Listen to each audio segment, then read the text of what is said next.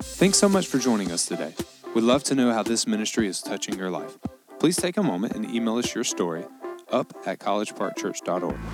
Also, if you'd like to help support this ministry financially, you can do so by visiting collegeparkchurch.org and choosing the giving option that works best for you.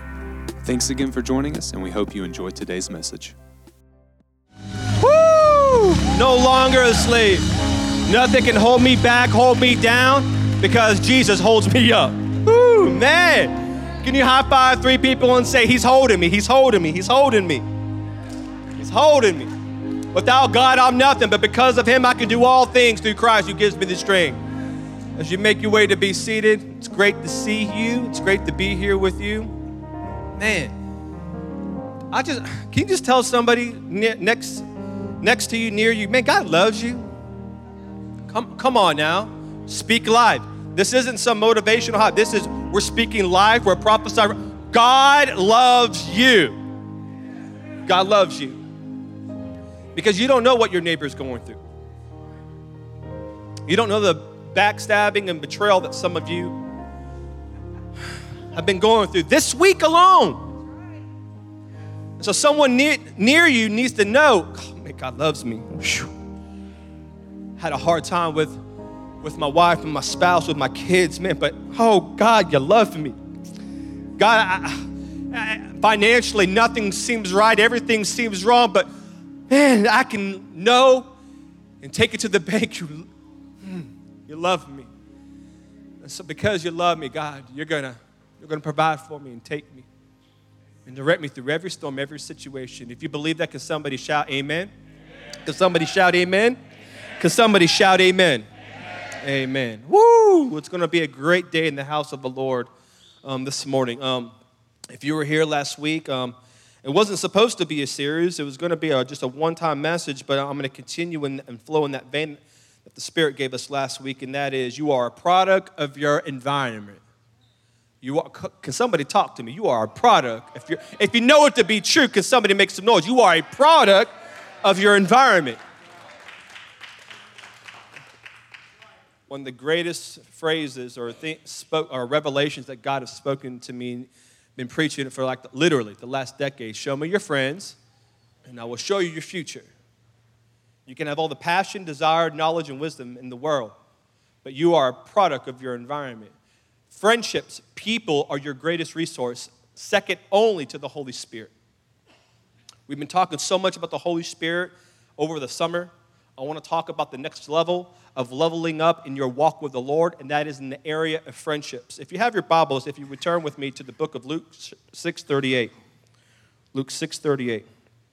Give and it will be given to you. Good measure, pressed down, shaken together, and running over.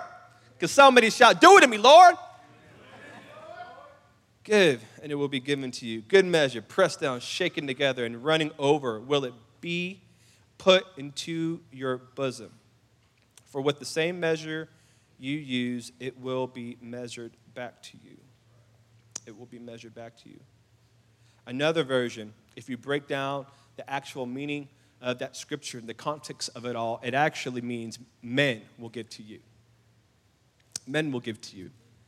I've been living like I've been living in this thought in the last two weeks of how I am a product of the pastors and mentors and leaders in my life. In fact, one of my spiritual fathers, um, if I'm not mistaken, I saw him park um, his car uh, this morning, um, is in the house, Pastor um, uh, Jeff White, our, the former pastor of College Park Church. I was high fiving him and his family earlier. I'm a product of my youth pastor, Steve Wilson, who passed away last November. I'm a product of Kirk Rising, who was a former youth pastor, now international youth director. I'm a product of my spiritual father, Chucky Chandler, who was state youth director, now senior pastor. And Anderson, yeah, give him some love. He deserves it. He deserves it. Whenever you get to a place in your walk with the Lord where you say, I don't need no one, what you're saying is you don't need blessings. Whenever you get to a place in your walk with the Lord, I'm good all by myself. What you're saying is, heavens, shut up over my life. Because a lot of times, nine out of 10 times, God will always use people to give you your miracle. He will bring Elijah to you, Elisha, for you to experience your double portion anointing. David, he will bring a Jonathan when no one else cares about you. He will take off his robe and put it on you because he sees what's deep inside of you. Timothy, he will bring a pause, a spiritual father who all all people all around you think you're too young, but God will raise up somebody who sees like God sees and doesn't see like man sees, and will see that there is a spiritual anointing in your life and pull that thing out of you to see lives change for the glory of God. So when we say when we say I don't need them and I don't need her and I don't need him, what you're saying is I don't need you, Jesus. In fact, the greatest commandment of all the greatest commandment of all is love the Lord God with all your heart, all your soul, and all your strength. And the second is equal to it. Love your neighbor, what? Love your neighbor, what? One more time, love your neighbor, what? As yourself. In fact, Luke chapter 10, let's go there this morning. Luke chapter 10 and verse 29. Luke chapter 10, verse 29. Some of you, if you grew up in church, you've heard this scripture, you've heard this story, you've heard this parable many of times. The parable of the Good Samaritan talks about one man out of three men who stopped to help a broken man, one who was a beaten man, a stripped man, one left for dead. But one man who was a good Samaritan came and he did some good things in the life of somebody who experienced bad things. How many of you ever experienced a bad thing, but the good one, whose name is Jesus, the good shepherd, came and did everything in your life? Because somebody make some more noise in this house. Um, if, if, you read starting in um, Luke chapter 10, verse 30, and you go all the way down to verse 36, he talks about he talks about two Christians, he talks about two God-fearing people, or are supposed to be God-fearing people. And then he talks about the Good Samaritan who stops does everything in his power in order to see this man ex- be able to experience a change in life. And in verse 36, he asks, Which of these three would you say was a neighbor to the man who was attacked by bandits? Jesus asked. The man replied, The one who showed him mercy. Then Jesus said, Yes, now go and do the same. Here's the problem with the scripture if you're like me and you grew up in church, you hear about the Good Samaritan and you think it's all about good deeds. That's what a lot of us think. I need to do good if I want to be a neighbor. But that's not the context of the story. You got to read before that in order to get the whole entire idea. Why did Jesus say what he did the way he said it? The reason why he did it is because if you read verse 39, it says the man wanted to justify his actions, so he asked Jesus, Who is my neighbor? Now, what is he trying to justify? Love God and love people. Come on, is anybody to talk to me this morning? Of course, he wants to justify because we don't want to love everybody. I'd rather just love myself because I know I won't betray me. And I know I'm, I will be faithful to me. Now, I, will, I know I won't be unfaithful to myself. And Jesus says, No, you can't, you, you ain't bad just by yourself. You need a two stranded cord. You need to be a three stranded cord because a one stranded cord, the Bible says, is what? Easily broken. Genesis says, we've been saying this over the whole summer, it's not good for man to be what? You know what's interesting to me? That, the, that our correctional institution, institutions understand this. They understand this. I was talking to Pastor Blake, who went to the um, police academy in Columbia, and what's crazy is that in our correctional institutions today, everybody say today, not last week, last year, last month, or in Jesus' time. I'm talking about today. The worst people in the penitentiaries, the worst people in prisons, the way they, the process to which they take them in order to break them down because of their ignorance, because of their pride, their unwillingness to, un, to listen to authority, they put them in total isolation by themselves. They realize in order to break someone down, in order to take the hardest of hearts, the, the most messed up of minds, put them in total isolation and total darkness in a little tiny box for days. And then we take them out and what was unbreakable has now been broken. To which I say this in the most utmost kindness and respect to you. There is a generation of God fearing people who are living in isolation, and you wonder why you're broken down, and you wonder why you're depressed, and you wonder why you're insecure, and you wonder why nothing seems to make sense, and you wonder why you want to retreat, and you wonder why you want to quit the ministry, and you wonder why you want to let go of your faith. It's because you let go of all your other help through people. Through people. Man, I, I, just, I just went to, I, just, I, I, told you last week of, an, of a crazy asinine situation in my, in my life, in the ministry, where I found out that a, a, somebody, a close um, friend of mine, or a close person, somebody I've dealt life with with a few years, man, just backstabbed me and took conversations and took things out of context. And what I thought was a safe place, ended up giving him ammunition to destroy me in every space of my life. And I remember, I remember coming home and coming to my room and praising God for his provision. But in the midst of praying God for his provision, has anybody ever experienced fears after the, in the aftermath? Can, can we just be honest? You can, ex, you can have so much faith and still have fear.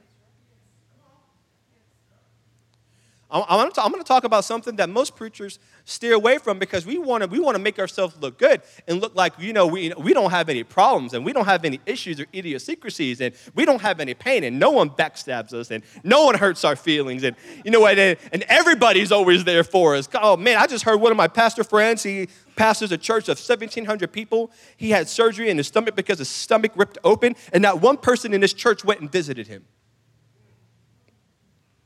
He's like, Smoke that, Pastor Mark. Tell me how you feel after that one. I remember just in my bed, and um, a couple days later, and it was getting to me, and there was my wife to encourage me. God saying it's not good for men to be alone. And I don't mean that just in the form of intimacy, I mean that in the form of relationships and in life, period, across the board. There was a moment where I broke down. I've only broken down in public one t- once, and it was just recently. And I had a friend come down and, and he said, Pastor Mark, the Bible says, don't let the sun go down on your anger, and it convicted me. Thank God for people in my life. Amen. Amen? We live in a time where it's so easy to be by yourself you know, social media, Facebook, Instagram, Snapchat, Twitter, where you can just connect on a on just on a vast scale with many people. But the problem with Facebook and Instagram, Snapchat, and all these things is that every response that you give is a predictable response. You have the ability at every given moment that you're about to text something, send something, post something, you can change it. But how many of you know, especially the generation, I believe my gener- generation was literally the, the tail end of the last generation of, how, of having to be forced to have friends, forced to communicate, forced to have face to face confrontation with one another. Where back in the day, and, and it still happens now, that when you try to build a friendship that is face to face, flesh and blood, word for word, in front of a person, how many of you know it gives not a predictable but an unpredictable response? I didn't mean to say that. No, you didn't want them to hear that. But you meant every word. But because you were, you were there live, unable to edit anything, they got your heart. Because the Bible says, out of the abundance of the heart, the what? The mouth speaks. You didn't mean to hurt their feelings, you just didn't mean for them to hear it come out of your heart. Whatever a man thinks, so is he. He is he. We've been saying this for so long, man. It's like, you know, you're a product of your environment, you're a product of your thoughts. But there comes a time where you say, like the prodigal son, enough's enough. The Bible says that he came to his senses. His senses. That it wasn't a moment where somebody laid hands, even though God can do that and you've been totally delivered. It wasn't a moment where he read a book and he got this amazing thought, this amazing revelation, this wisdom that that man literally transcended time and just trans and, and, and lifted him to a place of knowledge, wisdom, and, and, and ability. No, th- there comes a moment where it's not just hype and it's not just news and it's not just headlines. You got to come to your senses and realize my God is faithful. My God isn't the one who's going to provide. My God is my provision. He is my refuge. He is my strength. He is my help in my very time of need. It is my God. My wife, as much as she's helped me, as much as my friends have helped me, at the end of the day, God is the core bedrock of my life. But I thank God for my committed friends who are around me to be able to speak into my life.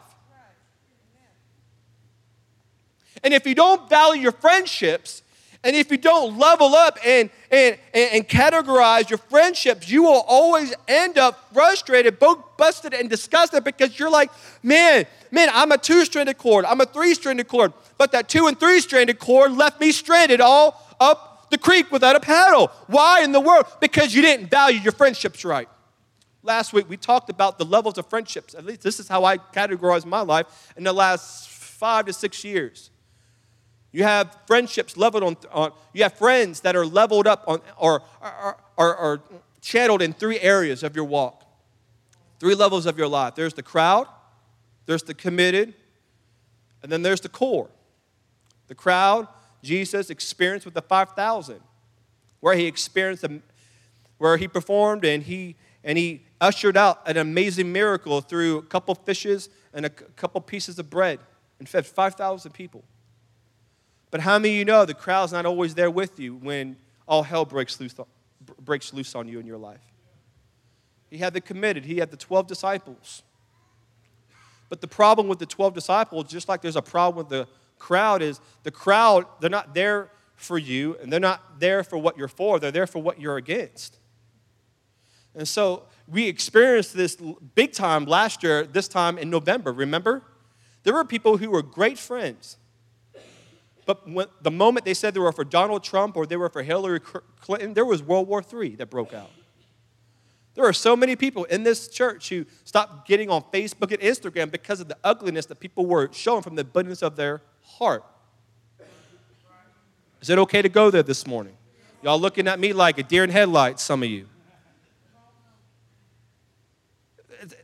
The moment you start talking about politics and the the moment you start talking about people and the moment you start talking about things, man, it, you really see if the people are really with you th- to the end. That's the crowd. They're flaky. One minute they're for you, one minute they're against you. One minute they're saying, Hosanna, Hosanna. The next minute they're saying, Crucify him, crucify him, crucify him. I'm not mad at you, it's just the way the world is. And if you don't understand this, you'll always have people that you think that are core people in your life, and the next minute they're saying crucify, and you're like, why? Because you didn't know that they're a part of the crowd. They weren't core and they weren't committed. Because the crowd only cares about what you're against. And so some people will come in this church because I spit, yell, and holler. But the moment I talk about servant leadership, tithing and giving, don't be about yourself. Just don't be a getter, but be a giver just don't eat, but get to a place in your walk with the Lord, you feed, they flake. I mean, Jesus experienced this eat my flesh, drink my blood. They all left him. What is he saying? You take all of me, not just a piece of me. You just don't go through this Bible, read a book, and say, I like this part of God, but I don't like this part. It's all or nothing. Look to your neighbor and say, all or nothing. You don't get to compartmentalize God's truth. You don't get to uh, compartmentalize your, your likes and dislikes. It's all or nothing. You believe the whole Bible or you believe none of it. That's why we have so many different types of religion and so many different types of theologies and doctrines. It's because people take a part of it, they don't take all of it. They like the part that God is a God of grace and mercy, but they don't also like the part where God says, you know, I'm also a God of accountability. I'm a God that wants you to develop some self discipline, Mark Wagner. Ooh, that's a cuss word right there. I just stepped on a lot of people's feet, including mine right now. And the big corn on your left foot.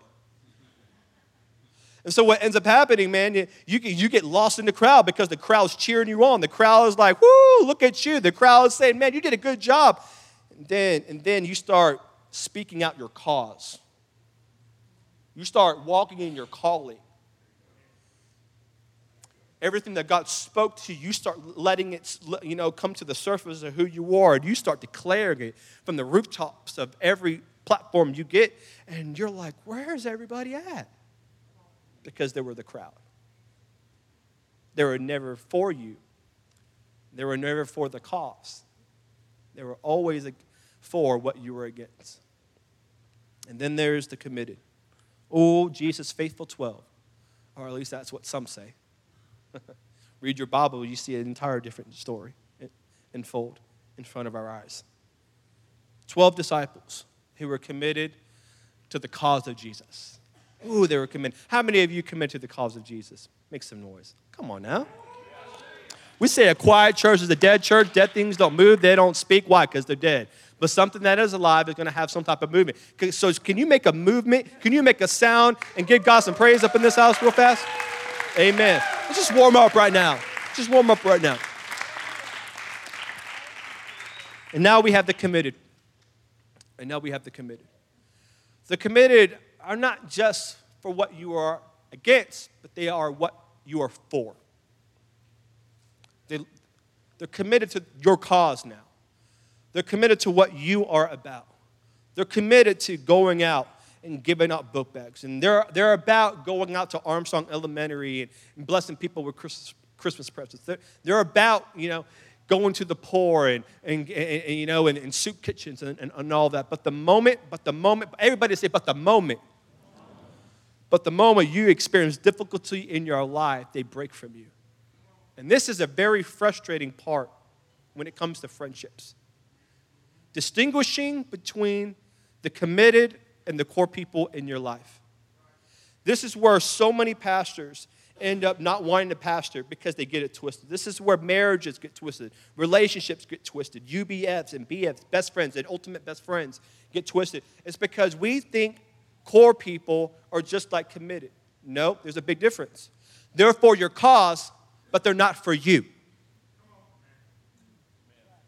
Remember, the crowd's all about what you're against. But the committed, they're, they're, they're for you, they're for the cause. The cause that, that you're for. They're for servant leadership. And they might agree with tithing. And they might agree with, you know what, by witnessing and personal evangelism. But the moment you experience hell on earth, they're like, ooh, I don't want to touch it. Jesus experienced this to the point where he, he only took three people to the Mount Transfiguration because the other people, other people couldn't handle it because they were only committed to the cause. They weren't committed to him. All they cared about who's the best, who's the greatest, who's the strongest, Jesus, who's going to be on your right hand. Because they thought that the cause that Jesus came out was to be able to topple over Rome. They didn't realize that God was saying, No, I've come with the power of the Holy Spirit to topple your heart. I've come to topple your mind. I've come to top of your actions. I've come to top of, top of your behavior. I've come to top of your religion. I've come to top of your, you know, every fiber of your being. I've come to soak you and saturate you, not just sprinkle a little me. I've come to baptize you. And the last time I checked, if I was a dump in, a, dump in the ocean, dump in a lake, every fiber of my being gets soaked. He wants to soak all of you. All of you. Because he loves all of you. He cares for all of you because God is the core person for you. That's why Jesus said, or God's word said in 2 Timothy, even though you are unfaithful, I will always remain faithful because God is core. God is, hey, someone shout, God, God. Is, my core. is my core. He is the only one the Bible promises to be faithful.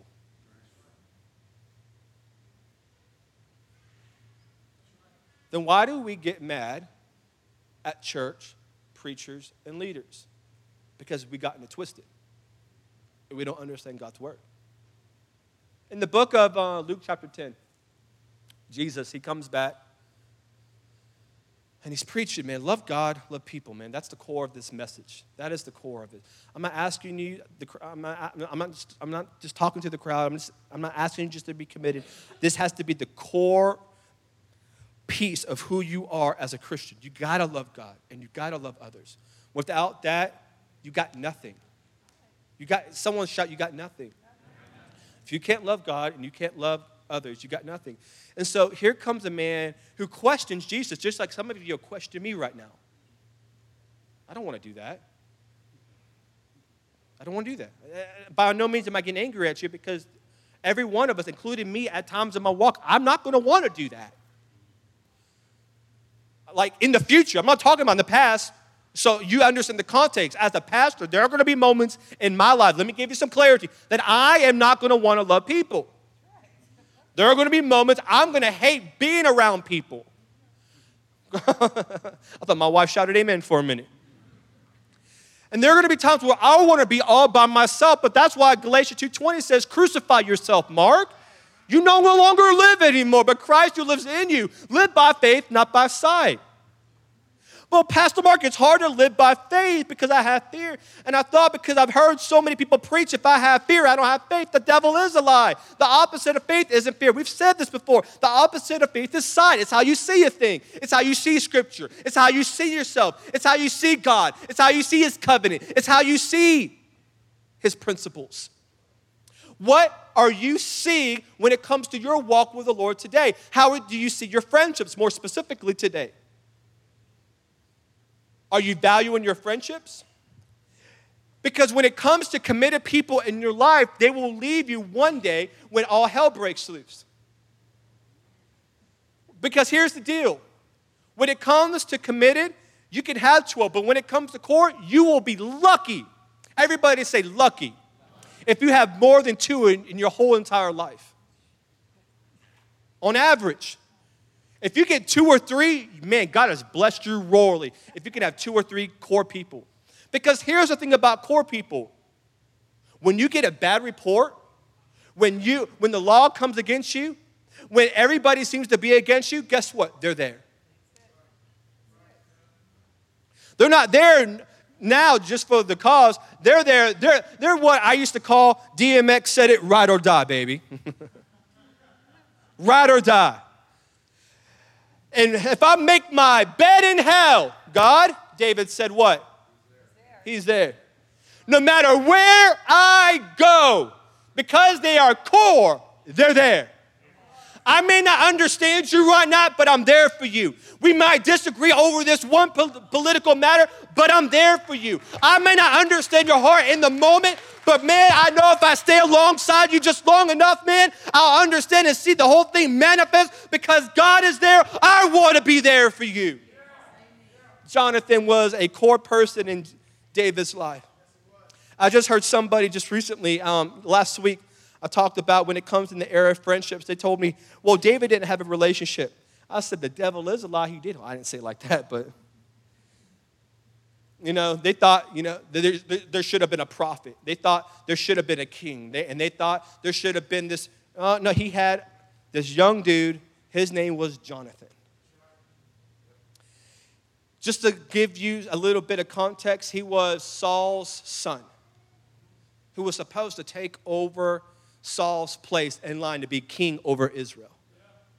And so here is Jonathan who connects with David and understands David's next chapter and what it's going to be. What is David's next chapter? What did the prophet anoint him to be? King. Okay, there's a little bit of conflict there. Because in the eyes of the world and what they see, Jonathan is supposed to be king.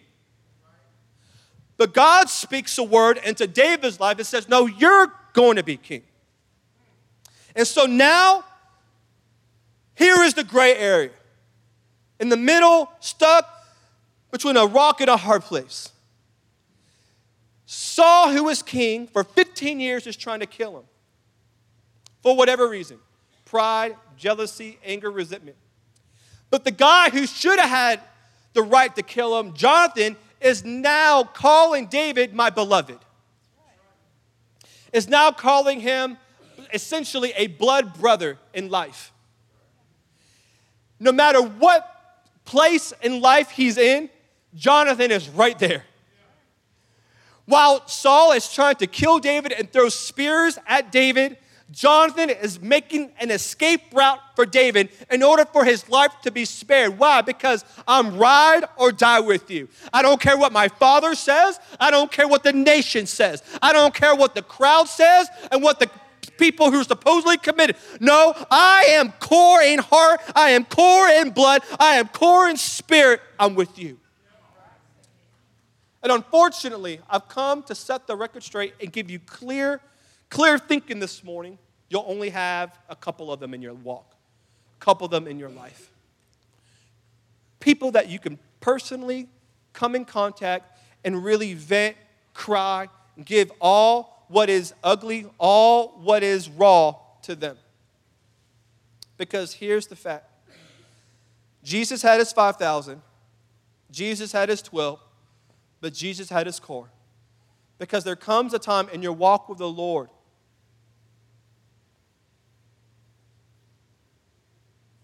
What is the bedrock of your life? The bedrock. Everybody say bedrock. Everybody say bedrock. This, this, this, is, this, is, uh, this, is, this is key because a lot of you are trying to hold on to your destiny. But as long as you have people in your life who are only fueling your history, you'll never experience it. And some of you are living on hell on earth right now finances, in your marriage. You're living in hell on earth. And as far as understanding the call of God, am I really saved? Like you're really stressing it, you're fighting it. I know because I was there. Pastor Dylan was there. Pastor Blake was there. We all come to a place in our life where we worry, where we are pressed down with fear, where we are shaken with anxiety, and we have so much doubt that is unbelievable. And so I've come with clarity to give you a spoken word from God. How do we get through it? It's through our friendships. It's through our friendships. It's one thing to have an Elijah to an Elisha because that's easy for us to pick. He's a prophet. I need a prophet to speak life into me. But a lot of times, if you're not careful, God will bring people from different areas into your life, people that you never expected to bring you peace and solidarity. I come back to the, the text of Luke chapter 10 the Good Samaritan. So many people think it's good works. But if you understand the history of where the people were living back then, Jews and Samaritans, we all know, despised each other. They hated each other. And Jesus says, in order to love God and love people, this is what it looks like loving somebody that hates you.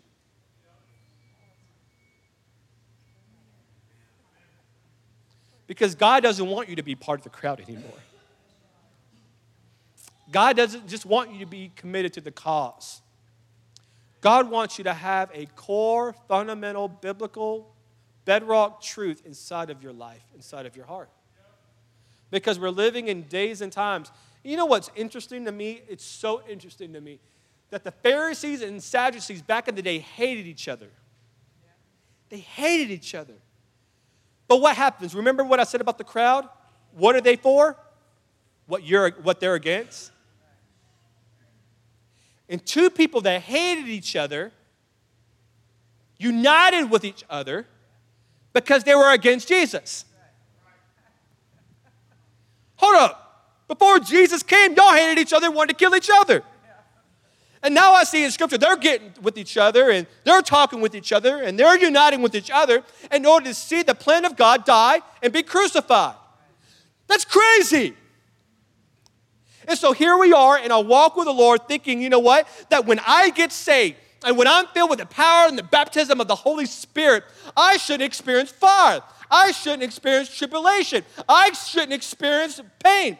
Guess what? If you are a Bible believing, bedrock filled with the Holy Ghost person, you're going to experience the crowd backstab you. And you're going to experience people unite against you. You're going to experience a committed person like Judas betray you. But my God is faithful. He's going to bring some core people into your life to lift you up. To lift you up. To lift you up. Even Jesus had a committed person in the name of Judas who betrayed him which led to kill him. But I wonder this morning how do you view friendships? What are you doing to evaluate your friendships? I say this because a lot of us pick our friendships based on where we've been. We see this a lot, you know, at you know high school reunions. Anybody been to a high school reunion? Anybody um, still have friends that you know that you know you might hit up every once in a while back in the day? Raise your hands. All right. Here's what's interesting about them. You know, you, you get uh, you're kicking back. I don't know what type of you know environment you love. You might be at Starbucks getting your white girl fix, getting some mocha latte frappuccino. I don't know what it, whatever. You might be at um, you might be at your house watching some football, and you call some of them to you know come over because you know the Raiders are going to win you know, at the football championship this year because they look amazing. I don't, I don't know. You, you, you, might just want to get together and play chess. Everybody has their thing, you know? Um, ladies, I don't know what you do. Crochet, knit, I don't, I don't know. I don't know. I'm not a girl, I'm a man. You know, I like doing manly stuff. Shoot guns, hunt. I don't hunt. I like shoot guns, anyways. I digress. And so, what ends up happening a lot of times, man, you, you connect based on where you've been because that's all you know. And so you get together with friends that you, you were in high school with, you get together with people that you did life with. You remember, remember when we did this and remember when we did that? Remember, remember when so and so fell and it was, ah, it was amazing, it was so funny. And you're like, oh, yeah, it was, high fives. And you do whatever you do, it's awesome. It's great times, man. You know, reminiscent about the good old days. Everybody say the good old days. Unfortunately, if you are a person of purpose, you can only take that for an hour.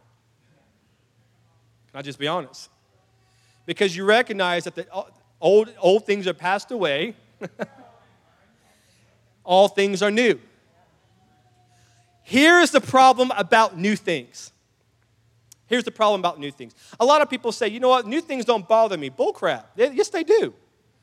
Go to a, go to a new job starting tomorrow to a, with a person who's been there for 10 years. You're going to feel awkward. You're going to feel awkward. Doesn't matter if you have the education, the experience. When you step on somebody's turf that's been there for 10 years, they're going to think, you know what? Who are you? Who do, what do you, who do you think you are? Who, who gives you the right to say that? And what ends up happening because you go into a new environment, into a new place with new people, with new things, because you don't look like them, talk like them, seem to be like them, ooh, it's confrontational. And what ends up happening is we have Luke 10 happen. And Jesus having to break the mix that this is the place that I've called you to be a good neighbor to. It's in this area. I didn't call you just to be a good neighbor to your kin. I didn't call you to be a kin or to be a neighbor to the people just like you.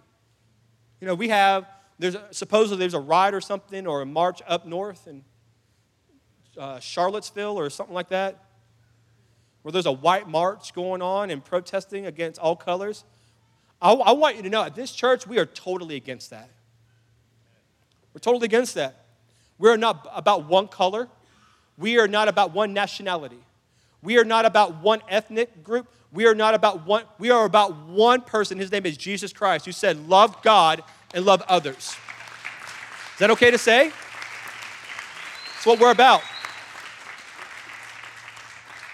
That's what we're about. We're about all people, letting them know you belong before you behave and you belong before you believe, making no excuses, pushing through the pain and through the inconvenience. That is who we are about. That's what we're trying to be. And so here is Jesus trying to make the same statement clear to these people because they are so hard in their heart to be like Jesus. They've made it, they've, they've, they've made it a point or whatever because the Bible says and he wanted to justify. God already spoke. Funny how we can pray for God to speak, he speaks. I don't know, God. Isn't he Jesus? Doesn't he know all? Why do, why do we question and why do we trust, try to justify? And so it's equivalent. This is how Jesus takes care of this. It's equivalent to you, Jordan. Hey, uh, Pastor Mark, hey, uh, who am I supposed to love? And I respond to you, well, there were two boys playing in a baseball field. Don't one catch. He never gives them an answer, he always gives them a story. Because he realizes no matter what answer he gives them that's black and white, they will always justify and make reason. So he gives them the story, and you answer, and you tell me what is right. What is right? Because if you answer it yourself, it can nobody justify that thing. Are you going to justify yourself? Here's one of the things that blows my mind when it comes to um, church. Yesterday was an amazing time in our book bag giveaway. Bruce and Miss Sherry Rauschenberger, can we show some love for them real fast? Right here. Has a sexier ball head than I do right now.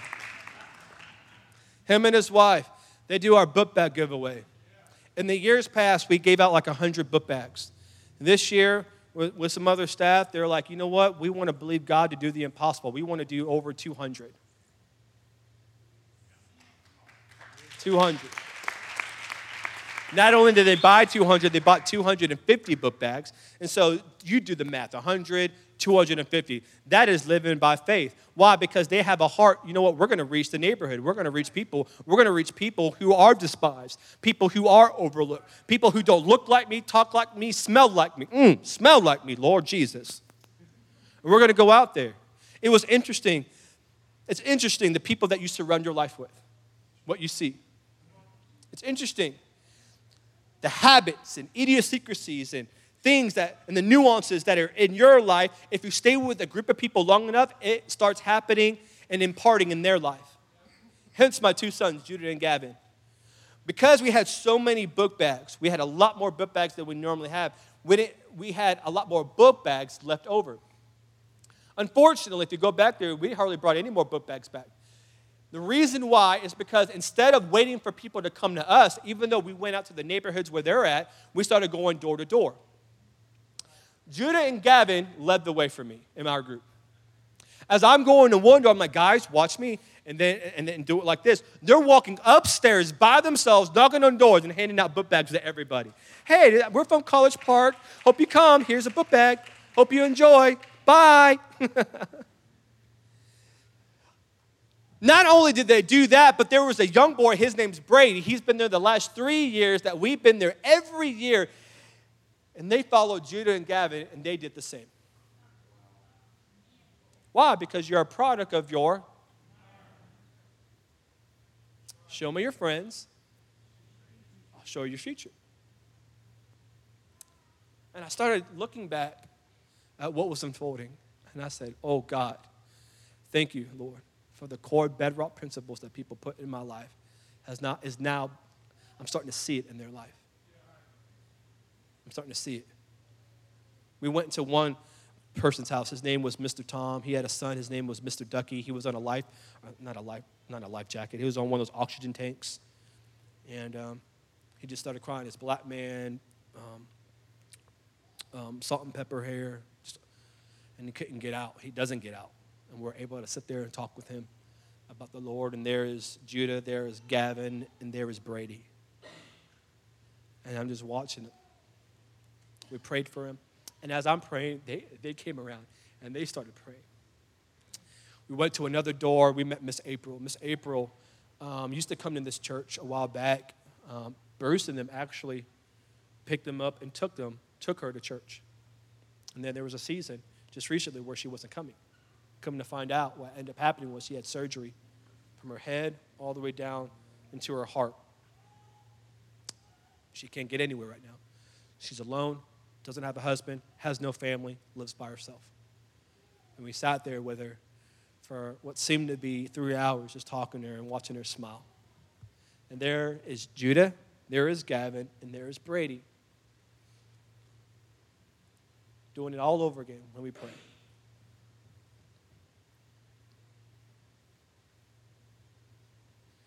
You don't learn to level up your relationships, you'll never level up your life.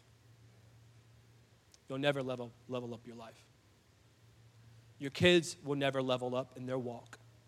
And the people around them will never change in the, in the direction that God has for them in their life. Why? Because you are a product of your environment. If they don't see it from daddy, if they don't see it from mommy, church, if they don't see it from you, where are they going to see it from? Because God is going to use people like you and me to show his love, grace, and mercy and kingdom principles throughout the world. I say that And I say all those good things to bring out a bad thing. Just found out there's a guy who left our church. They left our church. Um, this guy left our church because of another person. While he visited, our, uh, he was visiting our church, and the guy behind him was getting annoyed because this new visitor was saying amen, and he was getting excited and all the stuff. And this guy behind him, who no longer goes to our church, told him, There's no need for that. Stop it. In this church, in the last year, right? Something like that. Just, yeah. And they left our church. And what, here's what's crazy. If you're not core, you'll, you'll float with the crowd because you'll base everything off flaky people instead of seeing what is the core message of their heart. Here's the hard part of that. You'll only, you'll, you'll never see what they mean, what they value, what is core inside of them until you do life along with them. I say that as a segue to this next statement. And when I say this next statement, I'm not trying to, uh, trying to um, shame anyone with this next statement. I have a lot of people who come to me, a lot of people who come to me. They're like, Pastor Mark, man, I'm for you. I'm for you. I'm for you. I'm ride or die. And I smile and I say, Thank you.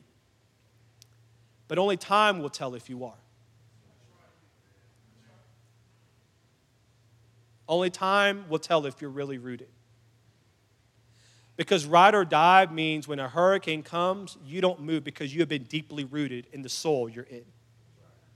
Is that, is that good to say, Pastor Blake? You ain't, when a hurricane comes and storms come, you don't break. When people start saying stuff that isn't what you mean and isn't what you're for, when people start coming and they start giving you accusations and they record your conversations and they chop your conversation and take you out of context and make people leave and say all this type of stuff. Pastor Mark don't love people and Pastor Mark don't care. I'm like, Dad, gum, I'll get a new farmer set if I have to and stand out there on the front row. Uh, I had another person named Pastor Mark, you don't need to be here. No, I'm going to be here because I want people to know there is no position low, low, low that I, that I or, or no position in this church I'm good enough for. We're one body, loving one God, doing whatever it takes to see the body whole.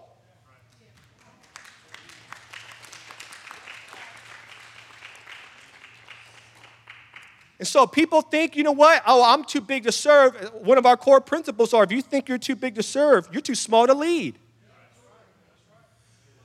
We're here to serve relentlessly. Serving relentlessly doesn't mean, you know, I serve because I look like you, talk like you, smell like you. Serving relentlessly means, you know, I'm going to go to the people who don't look like me, talk like me, smell like me, people who might not act like me or go where I would go. I'm going to go to the places I'm uncomfortable. I'm going to talk to the person who makes me uncomfortable. I'm going to love the people, uh, you know what, who most people wouldn't touch because they think, you know what, oh God, oh God, it makes me uncomfortable. Those are the people we've been called for. And that's what the whole Good Samaritan meant called to love people. You know how you love people? When it's uncomfortable. When it's uncomfortable. I said all that to say this. If you spend your entire life building your friendships based on your, what you are familiar with, you will always miss your destiny. You'll always miss your destiny.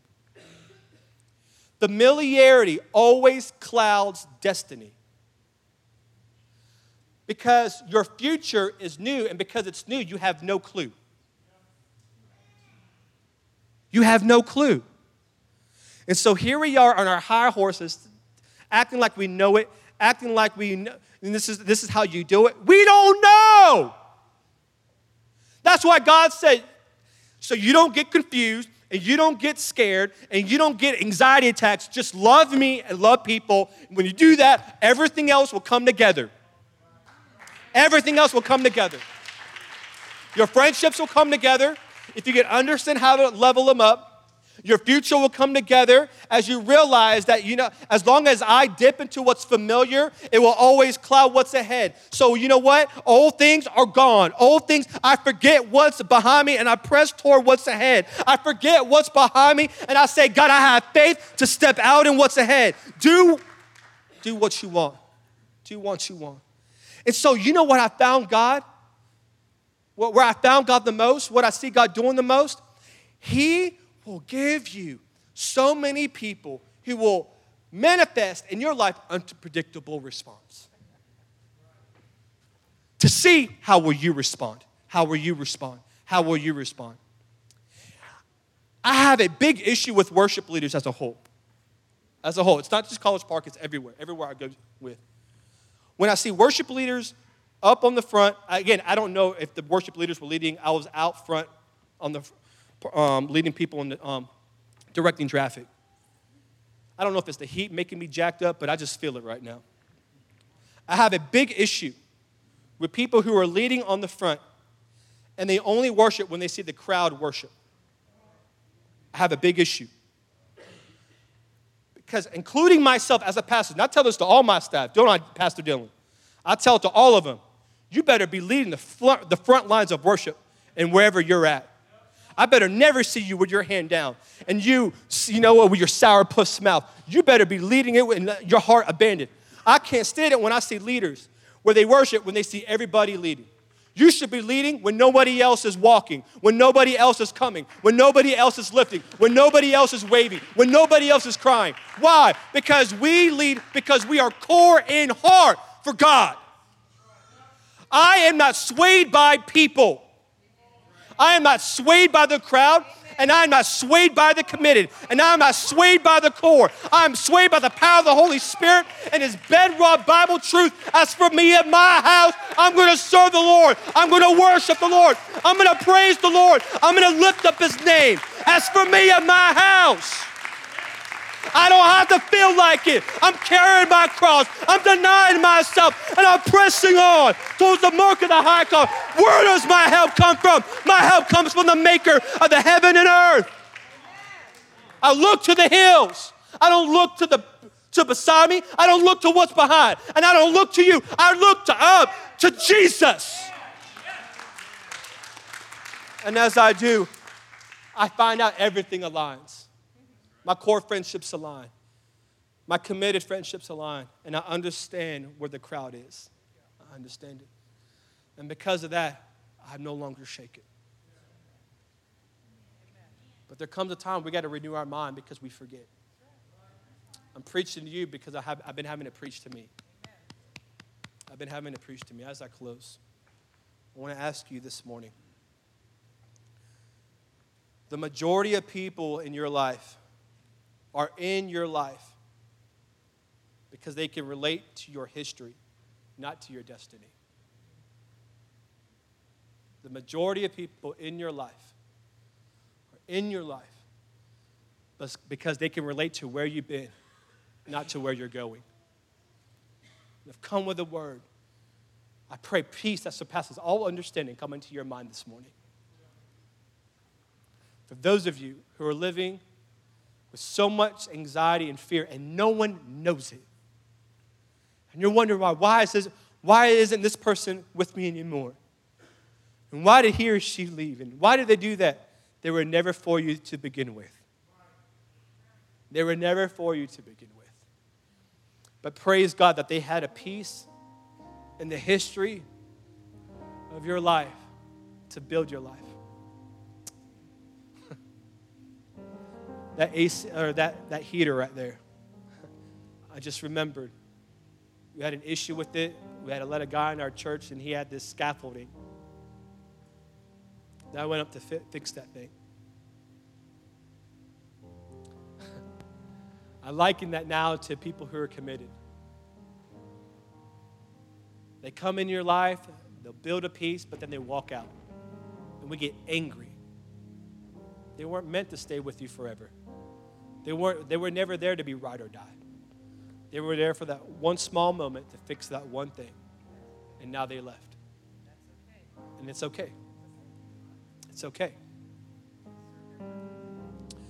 Stop putting a responsibility on them that God never put on them for you. And look at them and spiritually say, Bye, Felicia. Bye, Felicia. Bye, Felicia. Bye. Thank you, but bye. Thank you, come again. Whatever movie, whatever saying, you got to be okay. And realize that God is for you.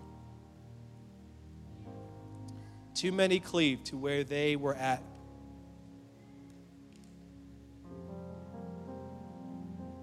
At the expense of where they're going. So, what ends up happening is they support yesterday and leave vulnerable their today and their tomorrow. And that's why it's been easy for the enemy to attack you because you're vulnerable. You're vulnerable. You can't fix your marriage, but God can. You can't fix your finances, but God can through you. He can give you divine wisdom and set up the right person to come alongside of you. You don't believe me? I'm not talking about, man, oh my gosh, man, just two days ago, brought my car to somebody to get fixed. I've been, I've been wanting a total gym. This dude gave me a total gym for free. I go to a restaurant the same day. This is like, what, two days ago? Yesterday? Friday. I go to a restaurant, get all this food, and the lady's like, it's free for you. You don't have to pay nothing. What? You, you want to know why? Because I've been praying God for our financial breakthrough. Oh, oh, oh, thank you. We saved money for our car taxes, and God, if having new vehicles or, or the devil when it, when it comes to paying car taxes. I wasn't, I wasn't planning on buying a new washer and dryer. It's only stinking three years old. So there goes, there goes, there goes the emergency fund. I'm like, now I need my tires fixed, I need struts, and, and God brings a person in my life.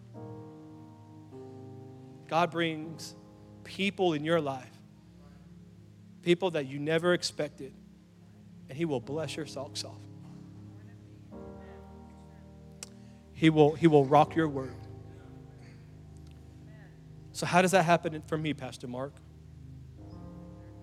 Love God, love people, and everything else will come under alignment. Love God, love your neighbor, and you will experience a full life in Jesus Christ. You will experience a full life in your anointing, a full life in your future, a full life in your family. Get your eyes off what you see, ma'am. Get your eyes off what you see, sir. I know it sucks right now, but God is faithful. God is faithful. My heart breaks because I know so many stories in this house right now.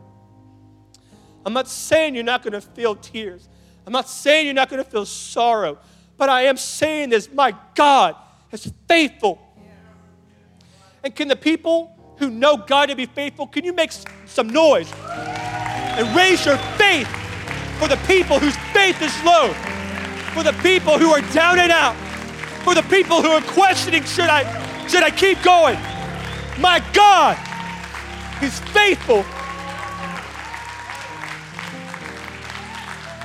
Though He slay me, though He slay me, I, yeah, I will trust him. I will trust him. I may not feel him, but I, I don't live by feelings.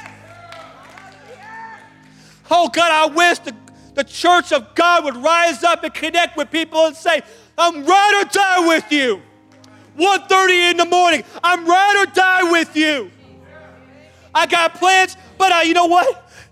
Terry, cancel my plans because I'm ride or die with you.